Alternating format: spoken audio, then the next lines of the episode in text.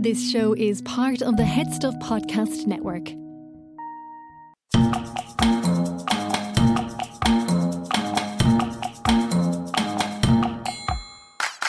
Uh, my name is Eric Stever. I'm the Creative Director of Creative Commons, and uh, I'll tell you a bit about Creative Commons in a minute.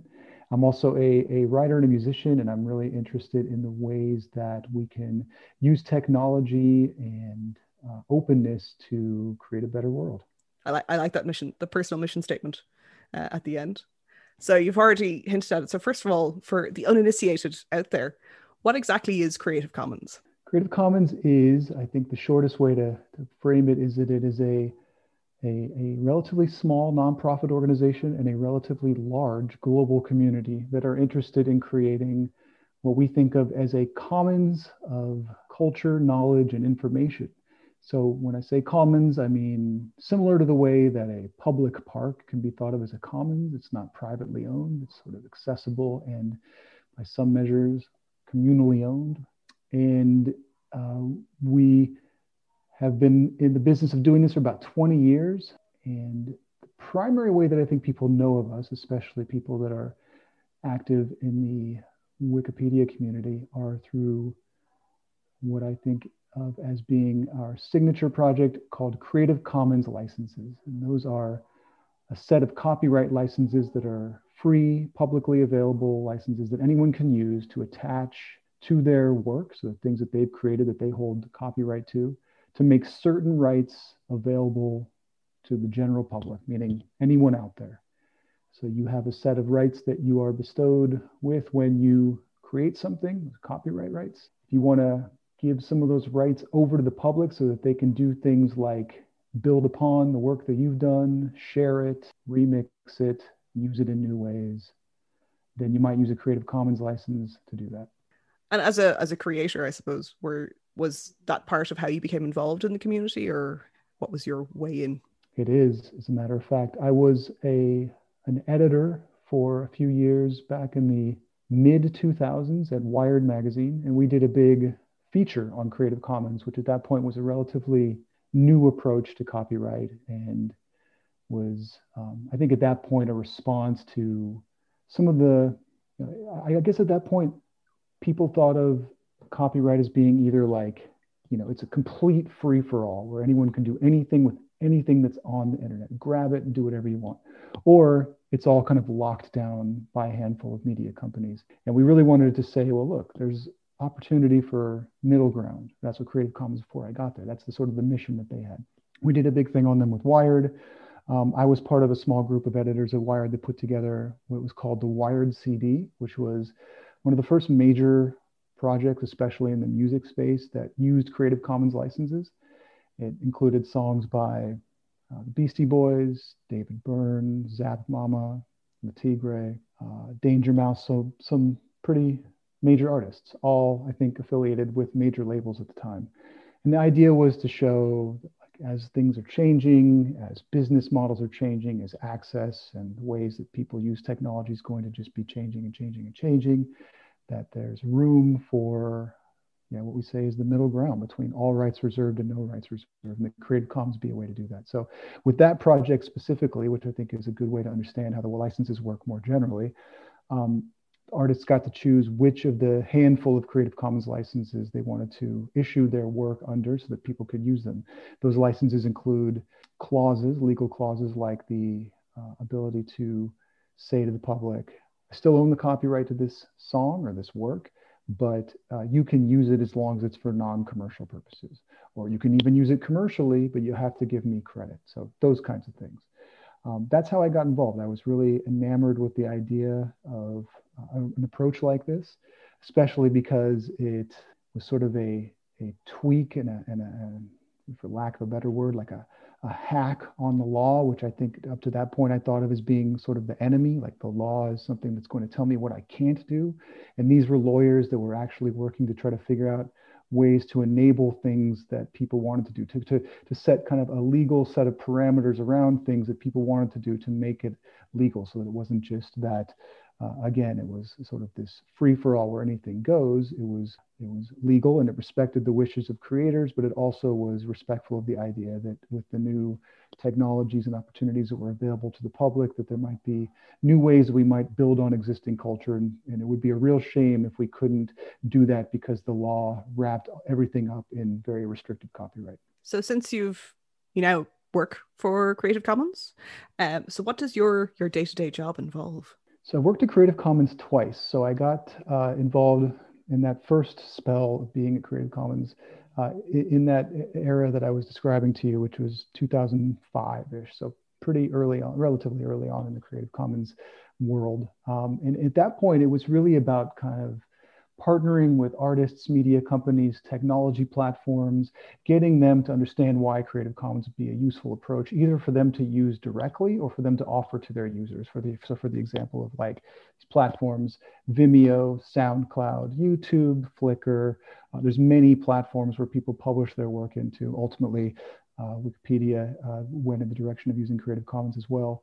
And all of those were relationships that we developed, came in and said, look, your users, there's a demand for using the places that they're already publishing and sharing their work as a place to not only share it with other people on the platform, but to have the life of it extend beyond the platform and to be incorporated and used other places. And that Creative Commons is a great uh, tool to do that. So that was sort of my my um, my job the first time around, uh, doing that with platforms, getting artists, Uh, major artists, getting cultural institutions to use the licenses. So we had a big project with uh, with the band Nine Inch Nails, where when uh, Trent Reznor was uh, moving out of his record deal that he'd had for a long time, at the time he was trying to figure out what's next, and he decided that, well, maybe I could give everything uh, from this album away uh, on the internet for free, but I don't want to just have it be completely for free. I want to still be the uh, the sole person that can commercialize it, but I'm totally happy for people to take this stuff and You know, use it in new ways. And so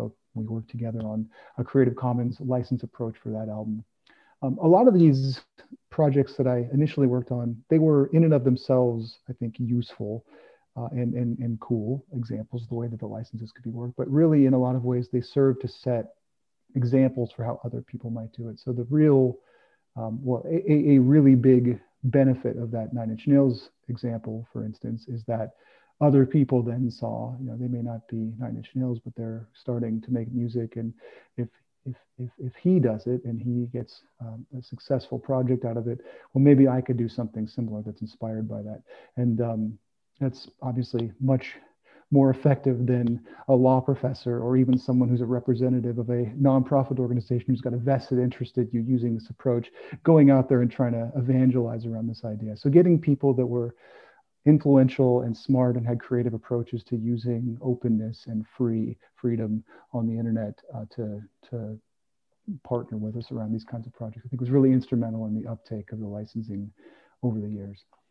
And then uh, I, I went, uh, I actually went back to work for Wired again for several years, and then came back to Creative Commons again. So I've been at Creative Commons again for about four years. And this time uh, my job includes a version of that, although these days we're much more focused on working with institutional adopters. So we're very focused on the GLAM sector, so galleries, libraries, archives, museums. I'm sure your folks uh, who listen to this are, are, are um, up to speed on, on, on that acronym, but sometimes I'll throw that out there. Not everyone knows what I mean, but that, that's a, a huge space for us right now, because we believe, and actually most of the, you know, the museums and people in the GLAM space that we talk to, they also believe that, uh, that their mission is about Uh, equitable access, and that uh, you know, as they go online and increasingly move archives and increasingly digitize and increasingly strategize around new ways to offer things to the public, to serve the public interest, what's the best way to do that? Well, we're working with them to uh, to, to ensure that there is a sharing approach that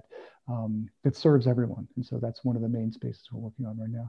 And then the other uh, main area that we're working on in is the education space, where, where similarly, I think it's a, a pretty commonly agreed upon idea that everyone should have access to high quality educational resources. And a good way to do that is to take them outside of the, uh, the restrictive paywalls that some uh, textbook uh, schemes and some uh, types of educational content are still locked behind. And Creative Commons wants to work with partners to unlock as much of that as possible, make it possible for it to be accessible every, by everyone, make it translatable by everyone, et cetera. So that's uh, two of the spaces we're really heavily involved in right now. So less about the kind of pop culture and and uh, and platforms. But so so uh, I, I do work in uh, some measure to support that work by um, I think I think the the the more digest version of my job right now is that I work on our our strategy along with the management team about how to increase awareness around what we do and understanding around what we do, and to help Uh, create things that enable the community of people who are interested in Creative Commons and this work to go out there, talk to decision makers in their own jurisdictions, talk to policymakers in their own, excuse me, in their own um, countries or, or areas, and and get them to get excited about the Creative Commons approach.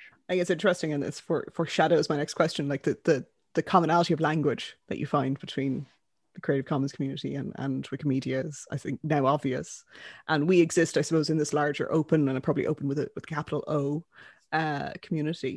What do you think that our communities, and there's obviously large overlap between both of them, can do for our shared kind of work and advocacy in the next twenty years, I suppose? Yeah.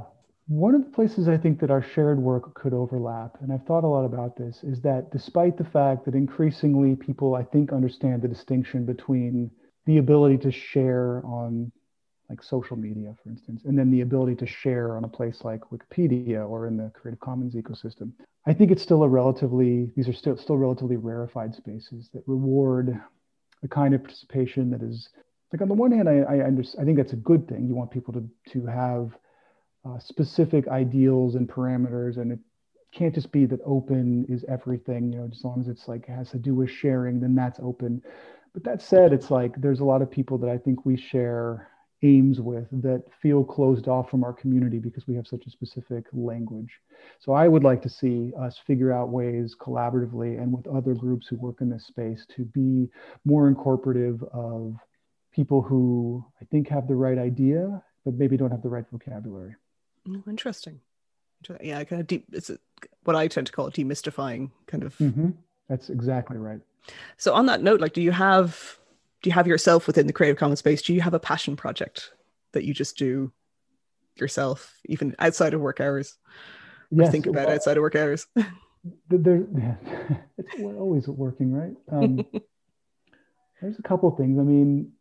I, I've always been interested in the idea of open music, and I and I you know I, I still am a practitioner, and I make stuff and I try to put it out there always under Creative Commons or you know whatever kind of approach makes it as accessible as possible. I mean that that's that's just a small way to contribute, but I think that um, in being involved in that community is exciting for me. Like seeing what people are doing, seeing how there's, despite the fact that most of the stuff that I consume music-wise, it lives in the same platforms that everyone's using. There's this kind of like, you know, handful of companies that where things live. If they don't live there, then they may as well not exist. And that to me is something I'm really a little concerned about. And I want to, it's something I do want to work about, especially after talking to, um, you know, I, I recently, I, we, we have a podcast at Creative Commons. One of the people that I had on recently was Leila Bailey of the Internet Archive. And she got me thinking about so many things related to that, about how if uh, if culture, especially contemporary culture, doesn't live in these platforms,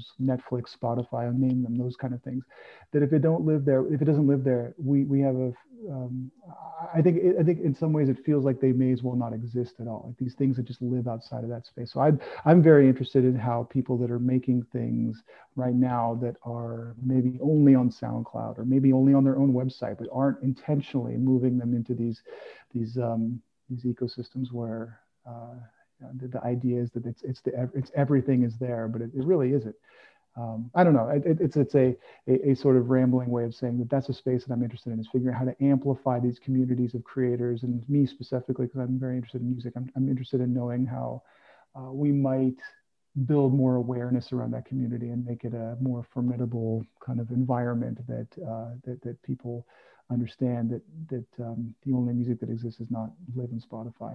And then there's a project that I, I worked on uh, for the about the last few years, and it was uh, related to Creative Commons, my my job, Creative Commons specifically, but it is something that was a passion project, so I'll bring it up here. It's called the Open COVID Pledge, and it was uh, a project that was developed by a community of legal experts, a global group of people that were advocates for the open sharing of intellectual property that was patented, saying, look, there's all this stuff out there that companies and smart people at universities have uh, come up with, and like everything else, it tends to be locked down. And for the purposes of coming to solutions around the COVID crisis, it would be very nice to develop a campaign where people pledge to release all of their intellectual property to the public for the use specifically in tackling and fighting uh, COVID.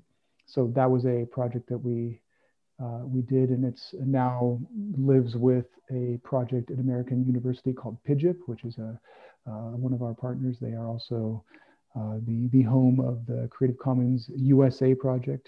And um, it was a great success. It was, we, we, we had some of the biggest patent holders in the world collectively pledged and made available to the public more than five hundred thousand patents for anyone in the world to use for the purposes of fighting against the pandemic. So that was a very Uh, a very fulfilling project to be part of. But actually, you know, one of the really great things about it was, uh, it, it still hasn't even happened yet, which is that it was a, a new kind of project for Creative Commons to get involved with, in the sense that we've always thought of uh, as uh, of our approach to sharing to being very much about not saying what the purpose needed to be tied to. So this was different in the sense that we were saying, yes, it's quote unquote open, but it's only open for the purposes of things that are created either to uh, help kind of solve or at least fight the, the, uh, the crisis. And I think that that's going to be something that will be inspirational for us, how we approach other global threats. I mean, you think of, of climate, I think there's a lot of partners that would be very interested in using an open pro approach where they, where they offer everything that they've done to the public, to their competitors even, as long as it's for, you know, battling these existential threats. So I think that's going to be something that will be useful in informing how we approach some of our projects going forward at Creative Commons. Very good. And I think it, it got me thinking a little bit about something we we referenced before we, we hit the record button, which was um, about having perhaps these spaces in which um, you're not creating this new rigid system to replace yeah. a, a previous rigid system, if you want to kind of talk Absolutely. to that a bit. Yeah, I think I thought that was an interesting uh, part of our of our of our conversation earlier too, because I've thought a lot about that. I mean, there are, as as we you know learn more and more about the way that the world works, I think it's become clear that in some ways we've had an approach to the way that sharing should look, uh, the way that policy around intellectual property should look, that is very valid and uh, also should be up for debate, and that we should be reactive when we see things that don't quite work about our assumptions about how our solution might change the world. And I don't think that's a, a bad thing. I think, first of all, it is just a, an acknowledgement of the fact that the, the world changes. So that's one thing. But it, all, but it also acknowledges that we don't understand every situation. We don't understand every culture or community. We're not a, as much as we try to uh, be incorporative, we're, we're always going to fall short of what our ideal is going to be. So we need to be listening. So that's, that's sort of, I, I think, a, a esoteric way of saying that what I'm excited about is that and that I hope that, that we can work on with other projects like Wikipedia um, more actively on, is the idea that while some of these approaches to open or sharing may have been set up to kind of be repudiations of what we thought of as being very didactic and rigid systems, uh, might themselves become very uh, narrow in terms of how we think of them and their parameters, and that it would be actually a shame if we let that happen. Instead, we need to be listening and acknowledge the fact that although we think that sharing should work in these handful of very permissive ways, well, that may not actually be true of the way that cultures around the world, or even cultures within our own communities, might think of uh, how sharing should work, and that we need to try to adopt solutions that are uh, more purposeful and less broadly applied. I think at the last year's virtual conference, there was a conversation, and this seems to come out of glam work a lot, like the how respect for cultural objects also has to extend, and how you those considerations around opening up and uh, making digitizations reusable, and, and actually who should have access to those spaces um, as regards sacred objects or objects of, of great cultural significance for for certain communities. Um, and I think that that's it's a sign of the maturity. You know, both of our communities are, are twenty years old now. So we've come to the point that we can have those those reflections and grow perhaps a little bit more. Absolutely. I mean, I will say that I still, I do come across people from time to time who are not really willing to have that conversation. And I'm sure that was part of the the tension in that uh, that dialogue that you were describing there. Otherwise, why have a presentation about it if everyone agrees? But uh, but yeah, I feel I feel really strongly about this. Well, is there anything else that you wanted to, any clarion calls, anything that you wanted to put out to the, the world before we draw to a close? Well, I will say we are on Monday, so today is a Friday, and we are on Monday launching our twentieth anniversary uh, development fundraising campaign. So it is uh, not just fundraising, though. It is, of course, you know, a celebration of our community and the wins of this of this uh, of, the, of the space that we work in from the last twenty years. So, um, and, and along with that, you know, we're launching a new tagline, which I think is very relevant to what we were just talking about, which is. Uh, the, the idea of better sharing, brighter world. And the idea is that, you know, yes, we think as a fundamental truth about the world that we work in, that sharing is better, that things are better when they're open and available and accessible, but there has to be intentionality built around that. So the idea of better sharing and Creative Commons moving into the space of better sharing, a very important um, message around the work that we do going forward, that we want to make sure that we're focused on things that we know sharing could actually help bring about a better world through, and not just broadly apply sharing in every scenario because that's the end in and of itself. It's not the end in and of itself. It's the it's the means to the ends that we think are important, and we think it's a, a valuable way to get there.